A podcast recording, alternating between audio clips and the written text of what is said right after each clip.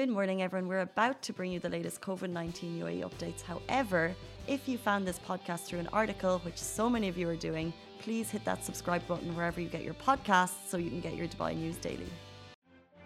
Good morning, everyone. Welcome back to The Lovin Daily, where I take you through the trending stories that everyone in Dubai is talking about. Today, we have a brilliant show lined up for us. We're talking about a survey that reveals the best companies to work for in the UAE. We're talking about 2 Irish women were arrested for refusing to quarantine. We also, very excited, in studio this morning, we have Holly Murphy, the woman who ran 7 marathons in 7 days across 7 Emirates for Heroes of Hope. She's going to be joining the studio very soon.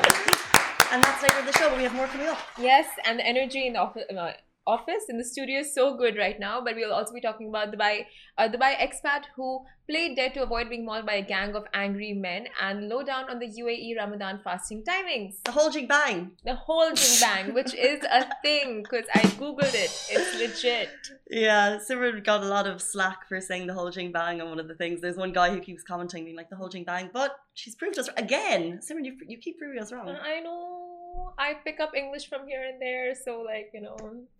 But it's, someone said shebang, someone's like, it's not jingbang, it's shebang. I don't know. Yeah, shebang. The whole shebang. That would be a phrase that I've heard of. Yeah, the whole shebang. Jingbang is also a thing. But anyway, Casey, do you want to say it? I don't know the full story, so I think you need to lead us in. Okay. Guys, we've been waiting forever for this. I think since 2004, this has been the most anticipated reunion. Friends reunion, and it's gonna happen next week. Just let it soak in. This feels like a world exclusive. It is a world exclusive. A Friends reunion. Yeah. The whole gang. The whole jing bang. The whole jing bang. Next week? No. Next week, yes. More details. It was supposed to happen last year in May, but because of the lockdown and coronavirus and everything, they postponed it. And now, finally, after a year, it's happening next week. So David Schwimmer, he was on the show with, he was on a not reality show, he was on some talk show, and he revealed that he is getting on a plane, and he will be filming the reunion next week with the entire Friends cast. And it's not going to be like a scripted thing. It's going to be unscripted. They're not going to be playing characters from Friends. They're going to be themselves and just talk. And David Schwimmer's going to be David Schwimmer. Aniston is going to be Aniston. Are they going to try and like step into their role character? Because that's kind of what I want. So, I know that's what we all want. Like we don't want an interview between them. But like he said, there's so it's a Friends reunion. So they're getting for an unscripted interview where they talk about all their best moments. Oh, God. And he said there is a good surprise waiting for viewers at the very end. So I'm hoping there's some kind of the movie reveal. Oh my God! Do you think? I don't know. Do you think, like, with all the kids, Monica's kids and Lisa's kids, and we deserve it after the year we've had. Honestly, we deserve it. I wish we could be puppet masters for all the actors that we liked, and we could bring them together. They owe it to us. Chris Hemsworth. You can come too. Brad Pitt, because he was anyway a cameo on the show. That would be interesting. There were a lot of actors that were cameos that people don't really notice.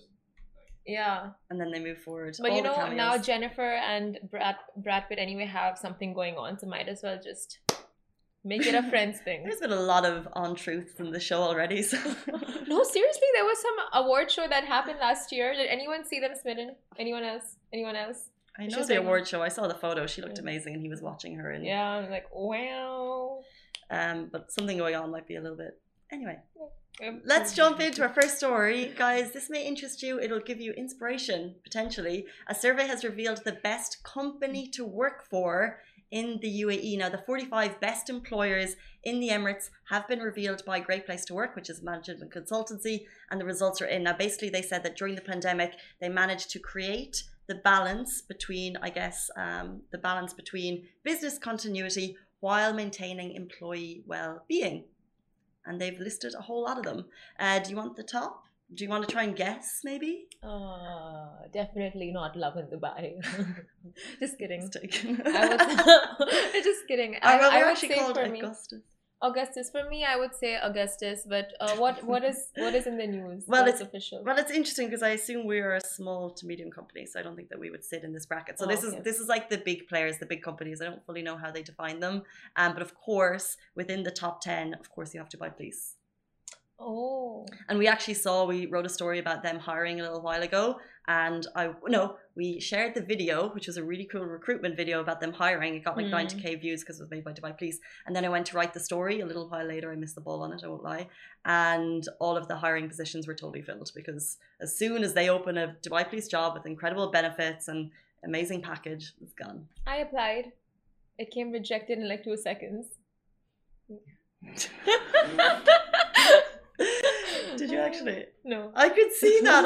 I would love to see that. That would be my favorite video. You're getting rejected? No, you working with Dubai Police. Oh, I would be on it. I would be so on. I would plan stuff just to catch them and get myself a promotion. Just kidding. All the values Dubai Police are really looking for. So Dubai Police Social Services Government, they were number 6. Number 5. Now I'm imagining Simran in all of these roles. So number 5, Simran, Hilton Hospitality. Is it? Welcome to the show. Number 4, top employers in the UAE were actually 5 hotels. I got confused there because it's 5 hotels. 5 hotels. That was surprising. Must have a lot of benefits. Must have a lot of benefits. Meals.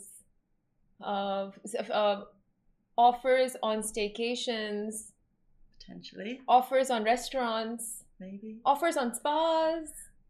I'm not sure. Offers on living. But what is interesting though is that we're obviously looking at this survey, which was taken over the last year during the pandemic. So all of these companies, I'm sure, retained probably a high employee rate. Do you know what I mean? It wasn't. I'm sure there probably wasn't a lot of job losses, and I think that's keeps your well-being when you keep your job.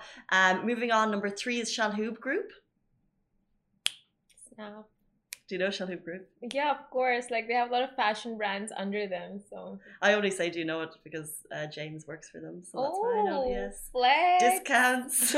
Seriously, do you? Yeah, but it's the high-end stuff, so I don't really. You get to share the discounts with friends and families and colleagues. No. I'm saying no, but yes, quietly.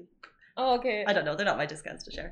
DHL, number 2. And finally, number 1, the best employer to work for in the UAE, as revealed by Great Place to Work, is The One.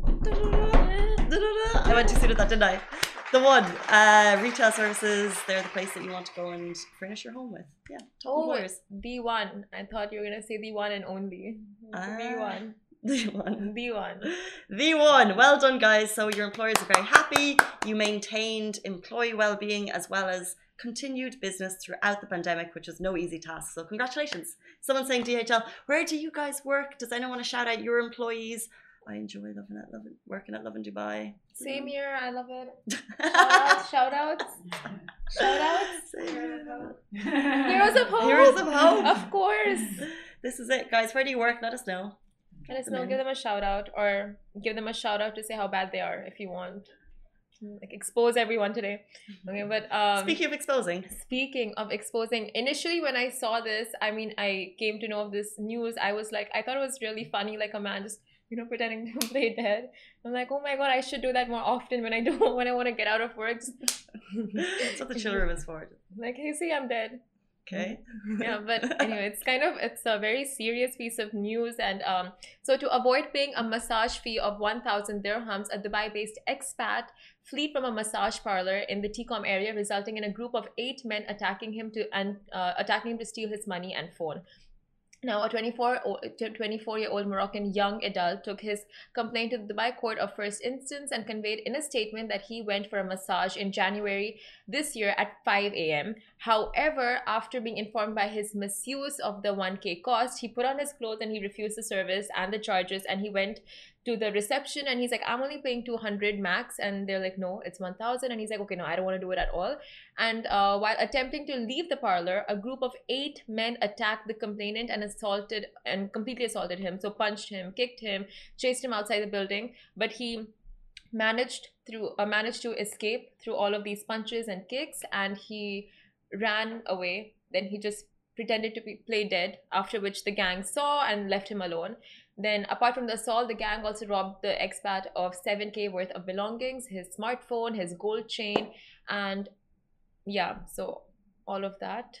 Then the next day, the guy went back to the parlor, So the guy who got attacked, he went back to the parlor with his friend, and he saw one of the defendants, and he's like, okay, he called up the Dubai police, and Dubai police came, they arrested him, and they also saw, so the defendant was a 34-year-old Bangladeshi culprit, and he denied all claims of assaulting, but the Dubai police found the gold chain that the complainant said he lost. They found the guy in possession of it, and they're like, okay, they arrested him, and now they're still trying to find the other members of the group that are still at large. But yeah, the verdict is going to be announced on April 20th. Wonder what caused them to want to do that. So massage, I don't know what kind of a massage parlor it was, but from the comments, people really were very engaging with the story, and they're like, it is a shady business, like massage parlors. You're not the legit ones, like those shady ones. So sometimes they have these situations and all of that. Yeah, it's a tricky one. It's a tricky one to say. It's just interesting in terms of the playing dead role. Yeah. If you do ever come into an assault type situation, seems like a good way to do it. You know, very honestly, you might find it funny, but like in a lot of movies that I saw, there were like terrorist attacks and stuff. I was like, why not just pretend to play dead on the floor? Like that way, it's not funny, but like, no, of course not, but 100%. I think that's we're hardly going to get up and fight. We just I would think if I was ever in that situation, I would just pretend to play dead. Yeah, I personally. No, but especially if you're being attacked by a group of people, you don't. The odds are against you, so you just act injured, wounded. Exactly. I do not have the case. They will keep attacking you. Okay, so I'm speaking from which.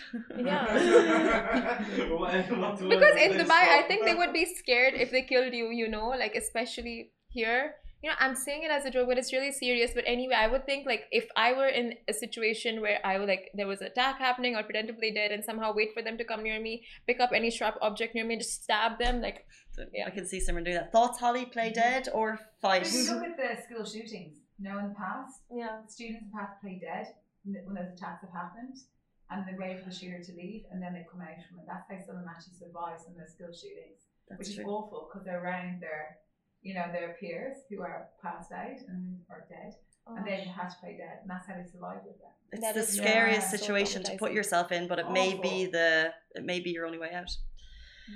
Traumatizing, horrible. Moving on. Two Irish women were arrested for refusing to quarantine after a plastic surgery trip to Dubai. Another day, another story of Irish people in the press not abiding by the new quarantine rules in place there.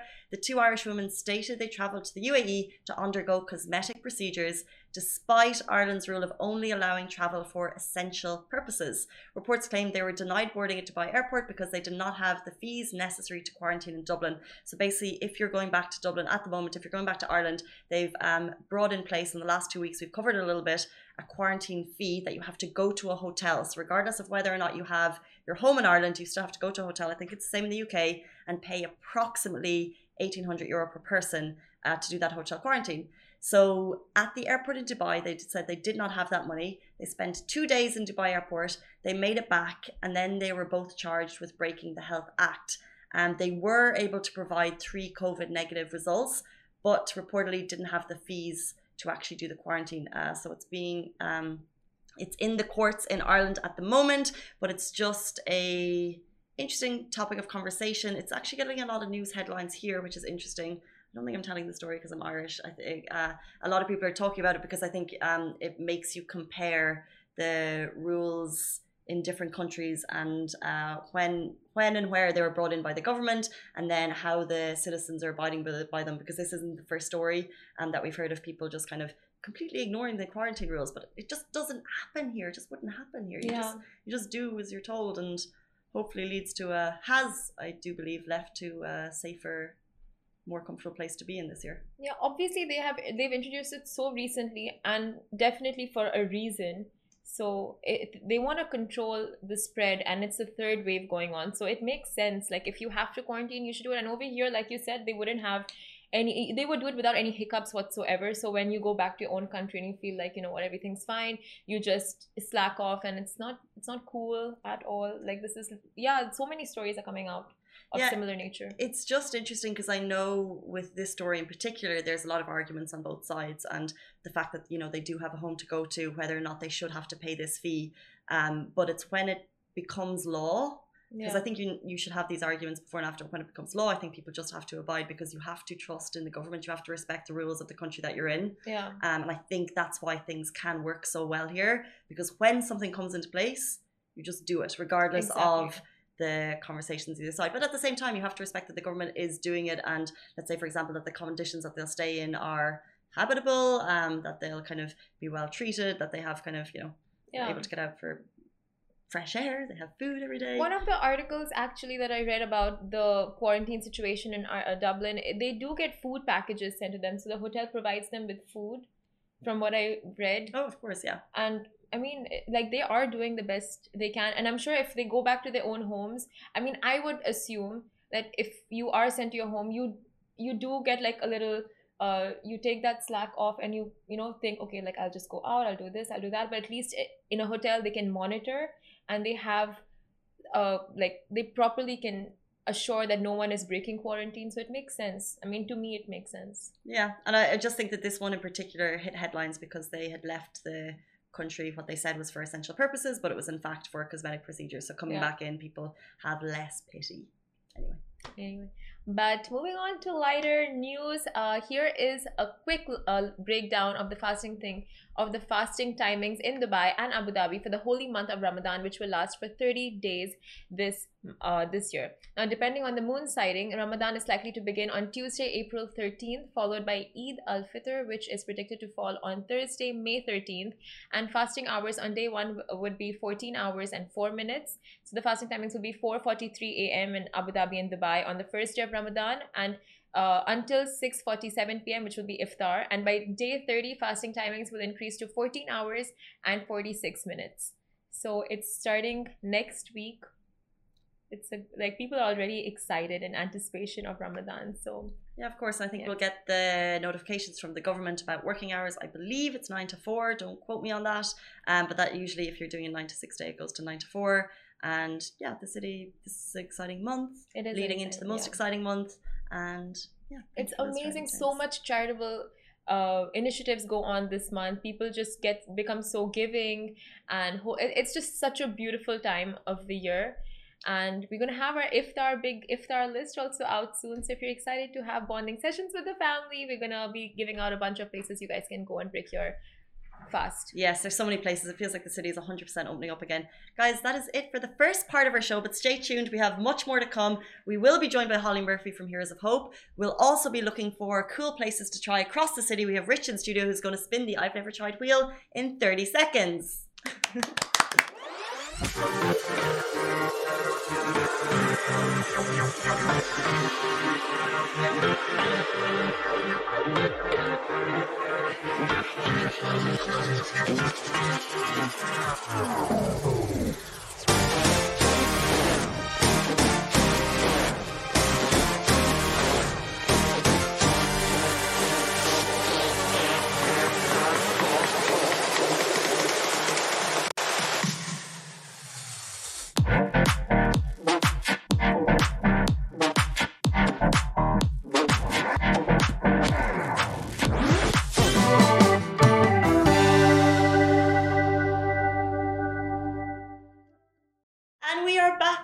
The Lovin Daily. We are excited. We have spin the wheel. Simran has left me. That was a quick vanish move. Hi, Rich. Just disappeared. I've replaced her.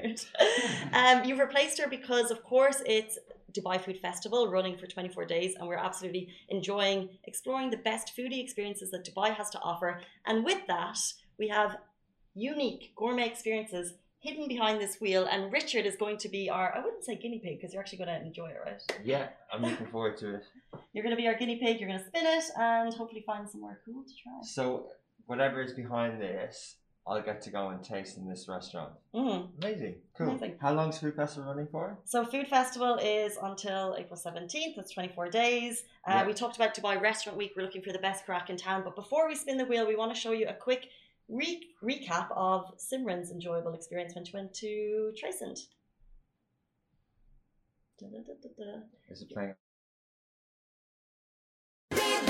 One more time. If you wanna run away with me, I know a galaxy and I could take you for a ride. I had a premonition that we fell into a rhythm where the music don't stop for life. Glitter in the sky, glitter in my eyes, shining just the way I like. If you're feeling like you need a little bit of company, you met me at the perfect time. You want me, I want you, baby. My sugar boo, I'm levitating. The Milky Way, we're renegading. Yeah, yeah, yeah. So guys, that was Simran's experience at Tricent. We have literally eaten our way around Dubai. We've had so much fun. I've been to Low. I've been to Boca. There's so many amazing places that you can try. And now Richard finally gets to spin the wheel. I used to do this more, and now I finally get to go to something. It's quite fun. I just watched Simran stories. Yeah. Wait. Do you feel like you're watching Spin the Wheel? Or what was that? What was that? Wheel of Fortune. Wheel of Fortune. No, there was a. Oh, I think. Oh no. Oh no. Oh no. Uh-oh. That's the one. We got this one. Oh look. Richard is going to Koya. Fancy. Oh. Nice. Okay, so when do I get to go? Someday this week? Someday this week. Okay. So as far as I know, Koya, so there's obviously foodie experiences. There's also Restaurant Week. So you can eat 2 and 3 courses at different restaurants across Dubai. Simran did Tricent. It was only 150 dirham. This one could be 250 dirham for a 3-course menu. And obviously, it's one of the best restaurants in Dubai. And so all these high-end restaurants have good kind of packages for a restaurant week. Okay, cool. A quick question. Yeah. If you may or may not know, Richard is my brother, and our mom watches this show every morning, and she loves foodie experiences. I brought her to 3 Phil's as part of Dubai Food Festival. She absolutely loved it. She was asking the chef millions of questions. So, quick question, Rich, who are you taking? I'm not sure. It's gonna kill me. Like I've just found out that I'm going, so and I've just found out where I'm going. So yeah, I'll invite someone today. Yeah, thanks, Casey. I'll let you know though. Good. And yeah, thanks for. I know, like, Mom is literally going to be commenting saying I'm available right now. Yeah, I know. All right. We look forward to seeing your experiences, guys. Stay tuned. We have Holly Murphy joining us in studio in 30 seconds.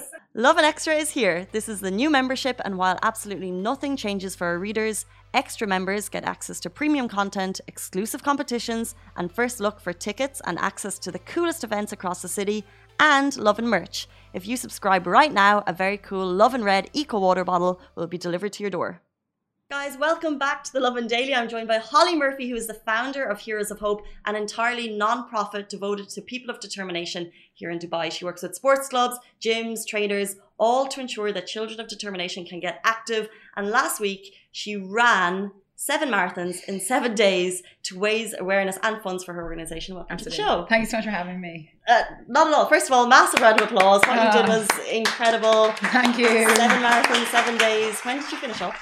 Friday. I finished up on Friday in Dubai on the Palm. Yeah, it was a wonderful experience actually. Because we actually had on the last marathon, we had a number of the heroes that came to the Palm and just joined in on the run. And we actually had 2 of the heroes who broke records. We got one young fella, and he ran the longest distance ever by any of our heroes. He ran 11.5 kilometers.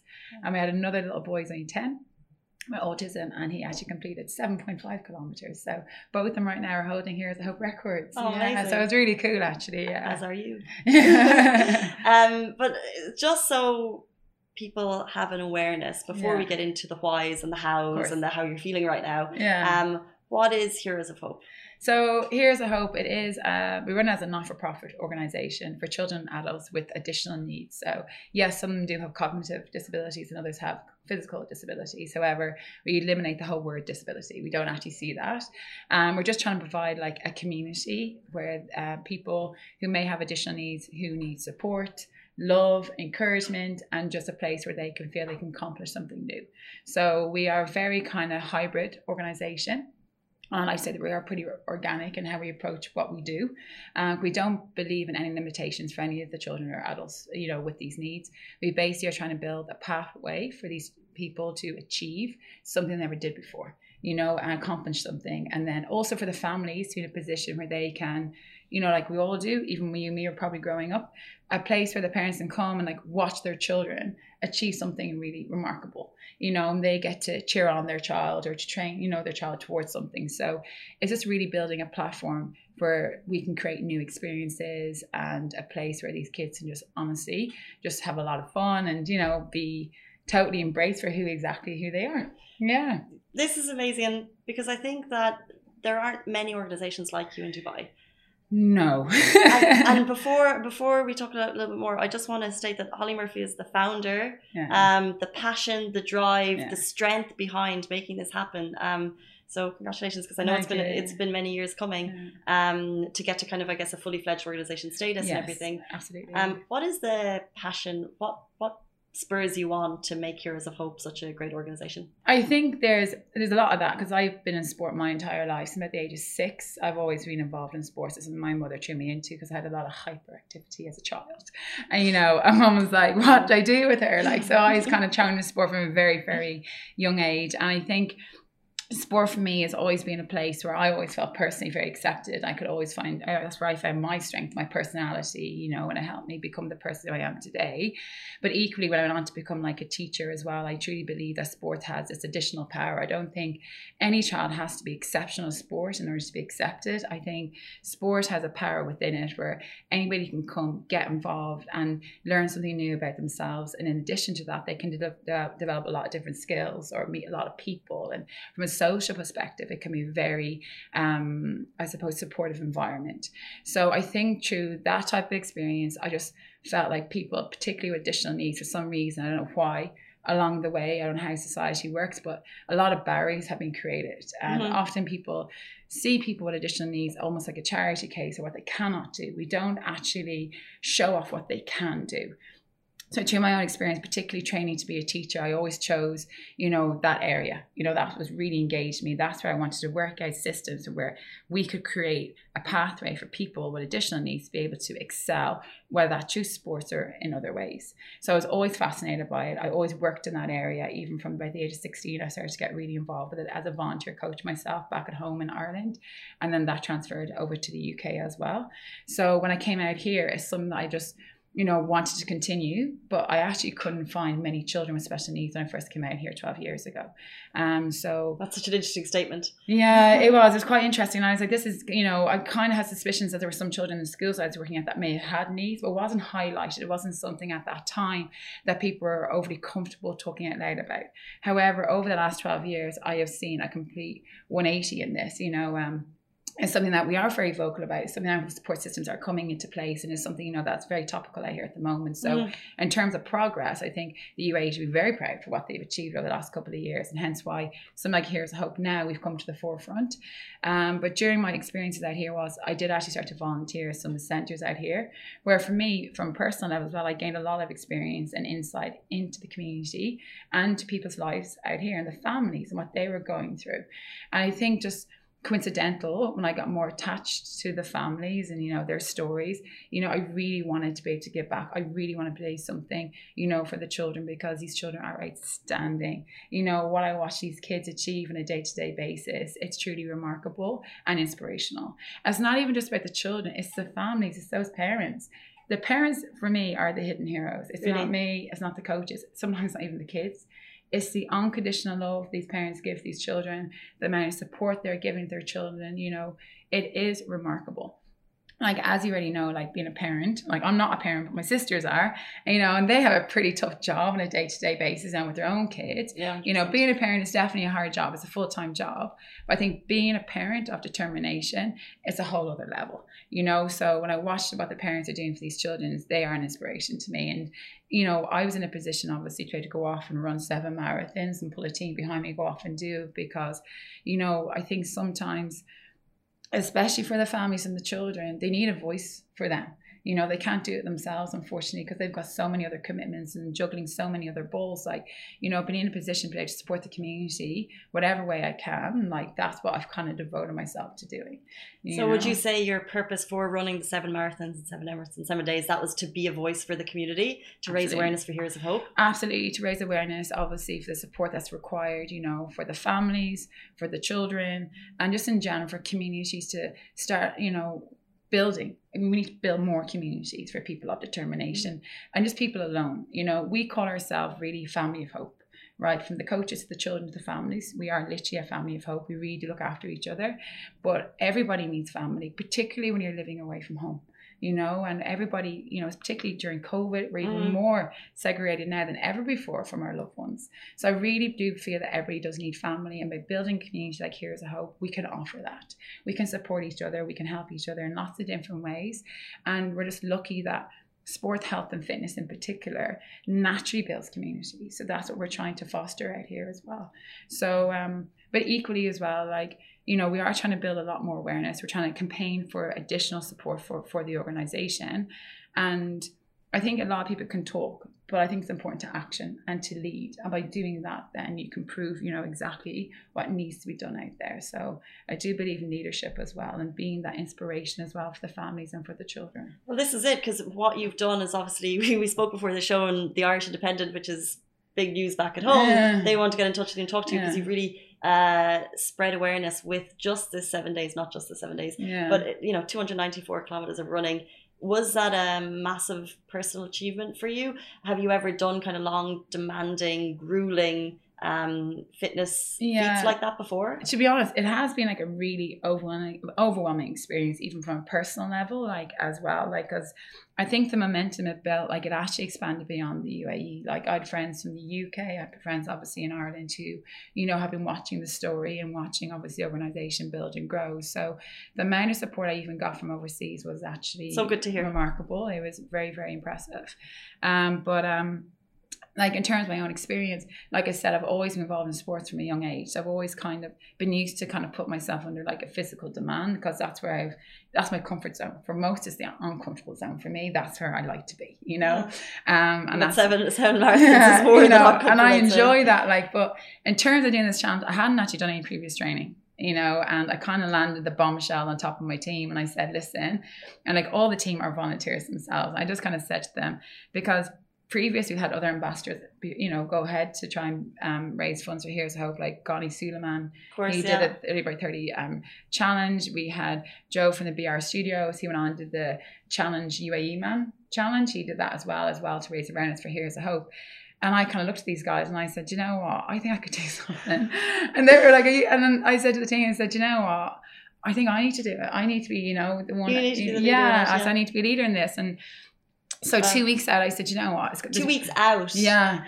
The weather was going to change. So if I left any longer, it was going to turn to October, November before I could do it. So literally 2 weeks out, I said, I'm going to run 7 marathons in 7 days. Oh, and you know what? I must say, like, Casey, it was women power, because most of our coaches are actually women. They got behind it to support it.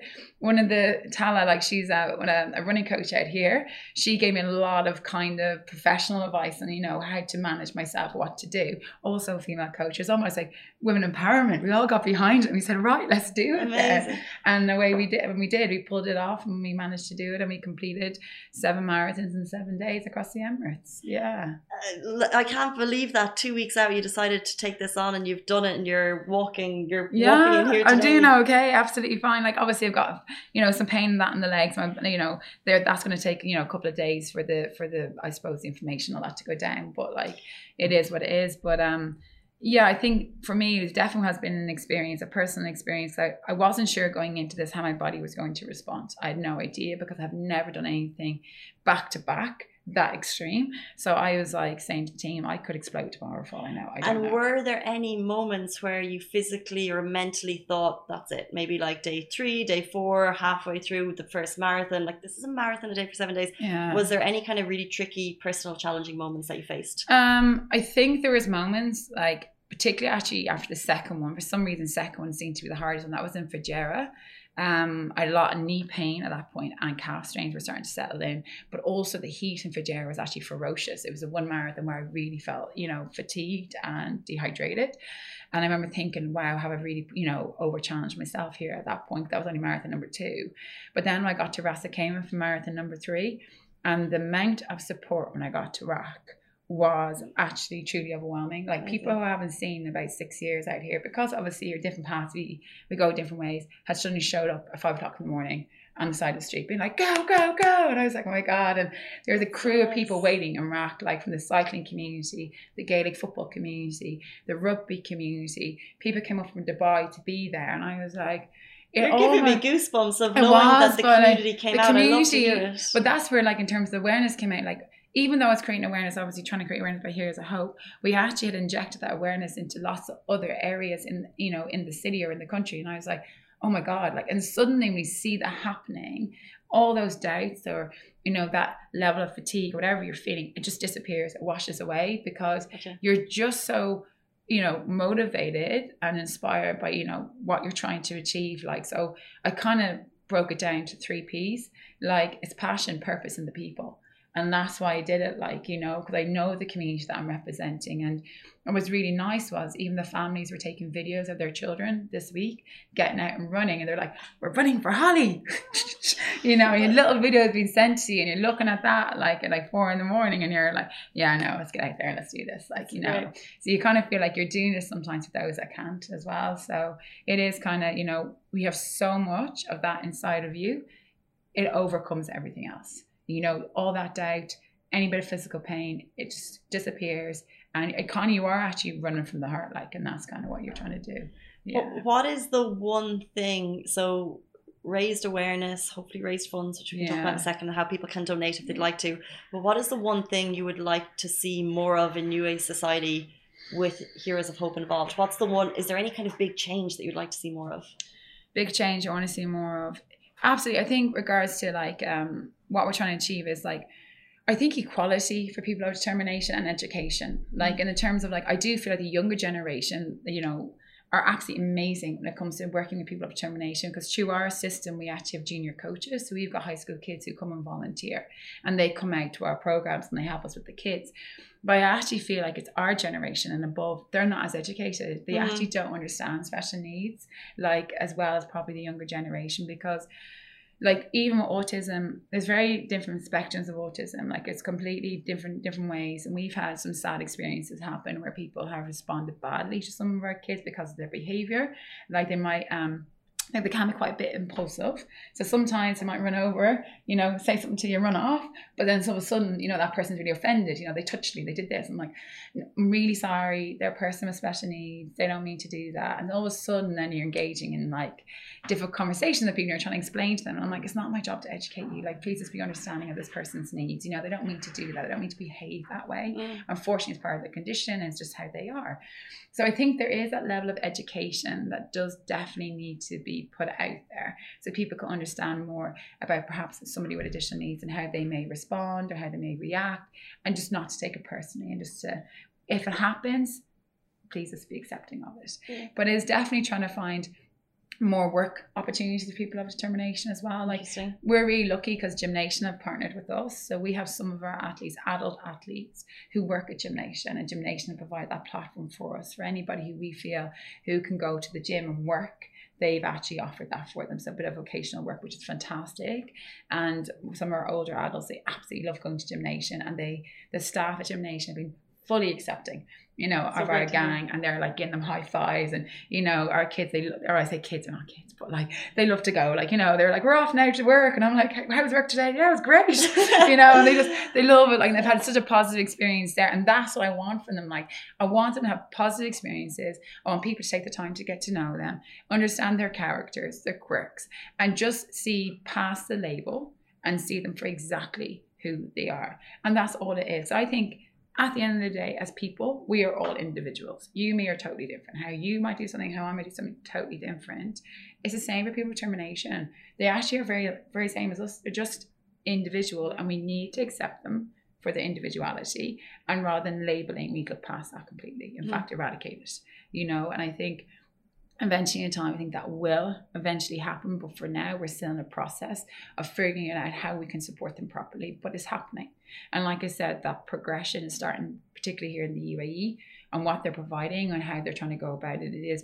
It's pretty remarkable right now. Yeah, 100%. Like you said, you arrived here 12 years ago and how the landscape has changed in terms of even recognizing. Oh, absolutely. And now in schools, I know that they're highlighting a lot more rather than, you know, there's a lot more resources provided and stuff for children with discrimination. So it's great help. It is. And like even recently, like the malls now, they've actually put out like a sign to say, this is actually between this hours and this hours. We talked about this yesterday. Yeah, so it's for the autistic people with autism to go in, like, you know, because they do have sensory needs. And that's another thing is, if they hear a loud bang or a loud noise, they can suddenly react and get really impulsive, or they might lie down on the floor. And if you're in public and that starts to happen, people might look at you and be like, what are they doing? You know, I'm like, no, you know, it's a person with determination or whatever. But it's nice the fact that you can actually now, parents are in a position they can bring their children to a mall. This is huge, you know, and this isn't happening in other countries. And the fact that UAE has brought in, I think it's an hour a week, especially in Yas Mall, a couple of malls in Abu Dhabi. I think it's wonderful. Yeah. And it's so great for the families to be able to do that. And equally for example, people with determination as well, to learn to be in a mall, to learn how to go into a shop, and to learn maybe how to clothes shop, how to food shop, you know, how to use an escalator, how to use the trolleys. Like, it's such a learning experience as well for them, because often, you know, they cannot go to the mall. It's too busy. Even me, I get oversensorized in a mall. I'm like, oh my God, the idea is so busy. Yeah. You know, it's just too much. Don't put me down Grafton Street in Dublin City on a Christmas day. I can't be dealing with that. Like, it's too many people. Like, and I'm like, oh my God, get me out. Like, but it's even more overwhelming. Or somebody say, you know, with an additional need, it can get very, very difficult for them. But also, and that's a hardship on the parents then, because then they have to figure out times. So this really opens it up for them. Absolutely. And even now they've brought in the cinema as well. Like, you know, there's a sensory cinema now as well for children with autism as well. Like in the past, I've tried to bring some of my athletes to the cinema. I've had them escape at the exit because they can't stand the noise of it. It gets too overwhelming, or the picture and the lighting is getting too much. And again, at the cinema, I was asked to leave one day, and I was like, I'm not leaving. He's actually autistic. If he needs to get up and walk around for a bit, he will. You know, and it's kind of the experience that we happen to have sometimes. But it's not anyone's fault. It's just because we haven't been educated 100%. Or been more aware around those type of things. So I'm hoping moving forward then, like, you know, that as a whole society or as a culture, not just here in the UAE, it's a global thing. This isn't just about the UAE. Because even when I've travelled abroad, like, I've always made an effort, because that's just in me, to go and visit special needs centres abroad as well, for my own kind of understanding what's going on. I mean, the places in Thailand, oh my God, Africa, and the things that you see, like, you just walk away and you're like, how can you even start to help? You know, and it's just, it's not just something here in the UAE, it's everywhere. People with special needs exist globally. Yeah. It's part of, you know, human beings. Like, that's just, it's going to happen. But rather than try and put them away, we need to accept it, we need to learn about it, and we need to develop a system where we can embrace them rather than segregate them. 100%. That's where it is. And eradicate those labels. Absolutely, yeah, 100%. And like I said, accept them for the individuals they are, understand their personalities, and when that starts to happen, that's when you start to move mountains. You know, and that's what we do at our programs. It's like, we have a lot of children. We've got over 187 children, and it's growing, it's increasing. And we are trying to figure out a system how we can meet demand, because, you know, we want to be able to take on every single child. But every single child that we have, they all access learning or sports completely different. So we try to make it as personal as possible, you know, and even though we might try and create lots of different activities and games and different ways for the kids to work, we still try to personalize as best we can. How I teach one kid is totally different how I might speak to the other kid. You know, one kid I might have to be super strict with, the other kid I might have to be super funny with. So you have to constantly be very flexible in your learnings and teaching with the kids. But once you develop that ability to do that and you get to know the kids, it's awesome. I have one little kid and he's so funny. Like, he has such an imagination, and, you know, some days I'm putting down the cones, you know, to do activities like jump over the cone or step over cones, and he's like, it's the monster's teeth. I'm like, okay, yes, it's the monster's teeth. He's like, we have to go over slowly, we don't want to wake up the monster. And I'm like, you're exactly right. And that's the imagination thing. Rather than trying to tell them to come into our world, you have to go into theirs. You have to, because that's the thing, and the beauty of their brains is they do see the world in a very different way. And sometimes how they see the world is better how you see it. Like, they're very optimistic and very positive. They don't feel any jealousy, and they don't actually have any anger. The only reason why they might attack is a sensory thing. It's not because they're angry, it's a sensory thing. So sometimes we're embraced and you go inside their world and you see it through their eyes. It's actually a very, very lovely place, you know, and I always find that I've learned way more from them than they've learned from me.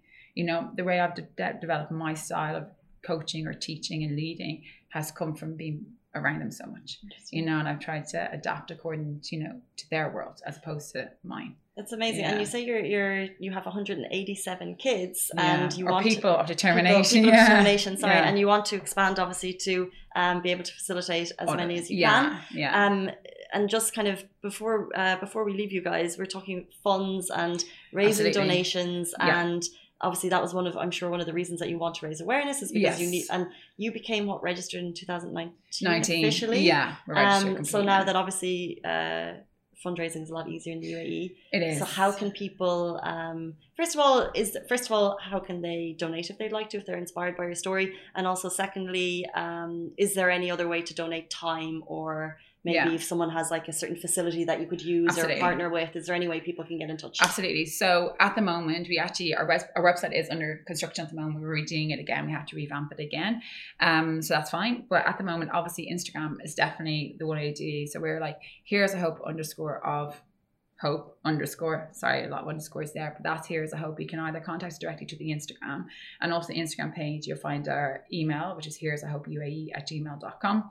And also we've got the WhatsApp on that as well. So people in particular can definitely, you know, use those as best we can. We'll get back to you because we are a voluntary organisation, including myself. And how many volunteers do you have? We have at this point about 52 volunteers at the moment, including myself. Like all my time points here, I hope is actually voluntary as well. So I'm doing whatever I can to keep my head above water. But like, yeah, so everybody's involved in the organisation is based on voluntary, you know, people. So we try and get back as soon as we can, but it can take some time. But we are doing our very best. But yes, massively you need facilities, especially now the weather's getting hotter. Mm-hmm. You know, we definitely need some more indoor space moving forward. So people, if they want to get back to our organisation, they can actually donate a time in their facility, which is really lovely, and that would really help us. Equally as well, if people do want to donate, you know, finances, we're in a position to do that now as well. You know, CSRs, we're capable of taking those in or using, you know, we need sponsorship as well for a lot of the kit that we use. You know, we do need support with that one. Equipment in particular, because we need a lot of specialised equipment based on some of the abilities that we have. So we constantly need to do that. Even donation, even of therapy sessions. If you're like a physical therapist or a physio, please get in touch. We've got some of our athletes, you know, who've got poor mobility. And I have no, obviously, physical physiotherapy training behind me, but you know, from a sports scientist perspective, I can, you know, they need additional support with that as well. So again, even offer one or two sessions, or you know, we can raffle a session or whatever it is. Nice. So there's definitely ways at that. In terms of voluntary, someone's actually just said, Lena has said, how is the volunteer program? I mean, can you explain it? Yeah, I'll explain. Good timing. Absolutely. So regards to the volunteer program is, so we do have two levels of volunteers. We got our adults volunteers and we do junior coaches. So the junior coaches generally are high school children who are maybe working towards their CAS or the Duke of Edinburgh, or just want to gain valuable experience before going to university, because it is a very holistic approach. Like we do very much so advocate, if the junior coaches are coming on board, they take the leadership. So i.e. they are to contact us. They are to tell us why they want to be a junior coach. And we have someone who oversees that program. So, and we also do workshops with the junior coaches to teach them what we expect from them when they're under our organization, and the do's and don'ts with our children, because obviously they've never worked with people of termination, so we need to explain to them perhaps their behavior, what's going to happen, so they're fully prepared before they even come on board. Great learning experience as well. Absolutely. And then once they get involved with us, then they naturally build a relationship with the kids. So that's really nice, because now suddenly you've got mainstream and special needs unified. They're together, and they naturally look beyond their label. They're like, I'm just going to work with Alex today. I'm like, yeah, you got Alex. And they're like, cool. You know, they're happy out, like, and it's perfect. In terms of the adult volunteers, is we are being inundated with adult volunteers getting on board now. The only thing at the moment is we're very regimental and military with this, is because we do need consistency. All right, and the reason is because the nature of the people that we are working with is they're very routine and they are very structured. So they like to have the same coaches at the different programs. So if people are going to volunteer, we need that to be a consistent volunteer base. So if you're going to choose to come down once a week to, for example, our running program, then we expect you to do that once a week for the running program, not just show up and then we don't see you for 3 weeks and you try and come back again. It won't work with the kids that we have. They don't really like change. It can actually put them off and they get very anxious about the idea. So it's a tricky one to manage, isn't it? Yeah. So like, but how I see it is, if you go to the gym once a week, all right, why not dedicate 45 minutes, you know, to us, you know, and then say to yourself on your schedule, that's my 45-minute block with the kids. Perfect. It's not that we need you there for 2, 3, 4, 5 hours. Obviously, we've got volunteers who are so invested in what we do. They are there probably at a lot of the programs. But if you're someone that can put in like an hour a week, just once a week, and you can definitely devote your time to that, fantastic, brilliant.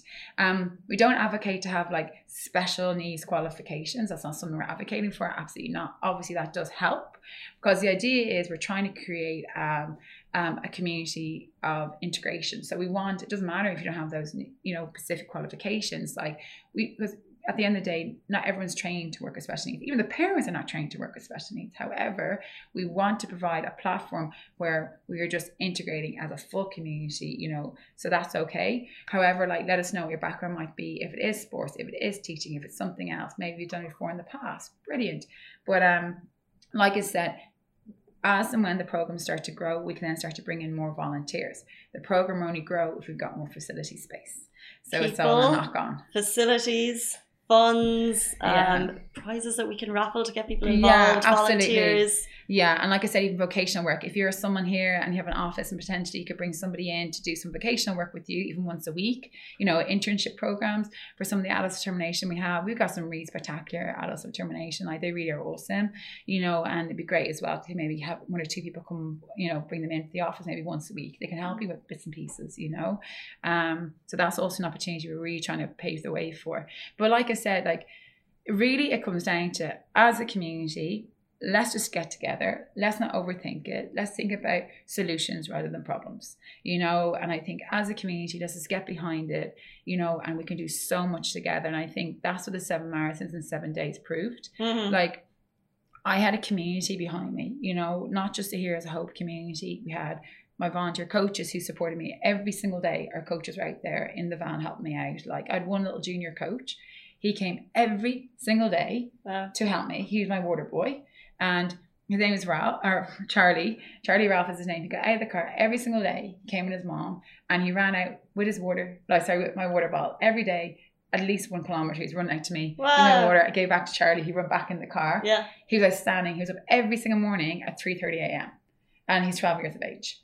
You know, and he was on the road with us every single day. That's amazing. He was amazing. Like, and when I say he absolutely loves the Heroes, he loves the Heroes. And this young fella, he plays rugby, he runs, like, he's a real sports orientated kid himself. But, you know, he gave up a full week of his school holidays to basically go on the Heroes of Hope Road, you know, and he helped me out every single day. And he was there passing out the water and, you know, supporting us as best way he could. He even ran me some days. He's like, oh, I'll run with you now for a couple of kilometers. Like, awesome. Thanks, Charlie. Like, awesome kid. But like, that's exactly what happens when you have a community behind you. If you've got a community and the right people with the right support, you can achieve anything. It's not just about me. Like I said, just as people, we need to think a bit more outside the box and just keep giving and keep giving, and then once we do that, we can achieve so much more. Amazing. Thank you so much, guys. This is Holly Murphy, the founder of Heroes of Hope, and if you haven't heard of Heroes of Hope before, if this is your first time getting to know the organisation, do check them out, learn more, get yourself involved. I think that's kind of the message that we're trying to spread today. Yeah. Thank you so much. There's so many ways. Yeah. Well, finally, congratulations, 7 marathons, 7 days, 7 Emirates. What an amazing achievement, and thank you so much for your time. No, thank you for having me today. I really appreciate it. Thank you so much, guys. That is it for us on the Lovin Daily. We're back with you every single morning, same time, same place. Stay safe and wash your hands, guys. That is a wrap for The Lovin Daily. We are back same time, same place every weekday morning. And of course, don't miss The Lovin Show every Tuesday, where I chat with Dubai personalities. Don't forget to hit that subscribe button and have a great day.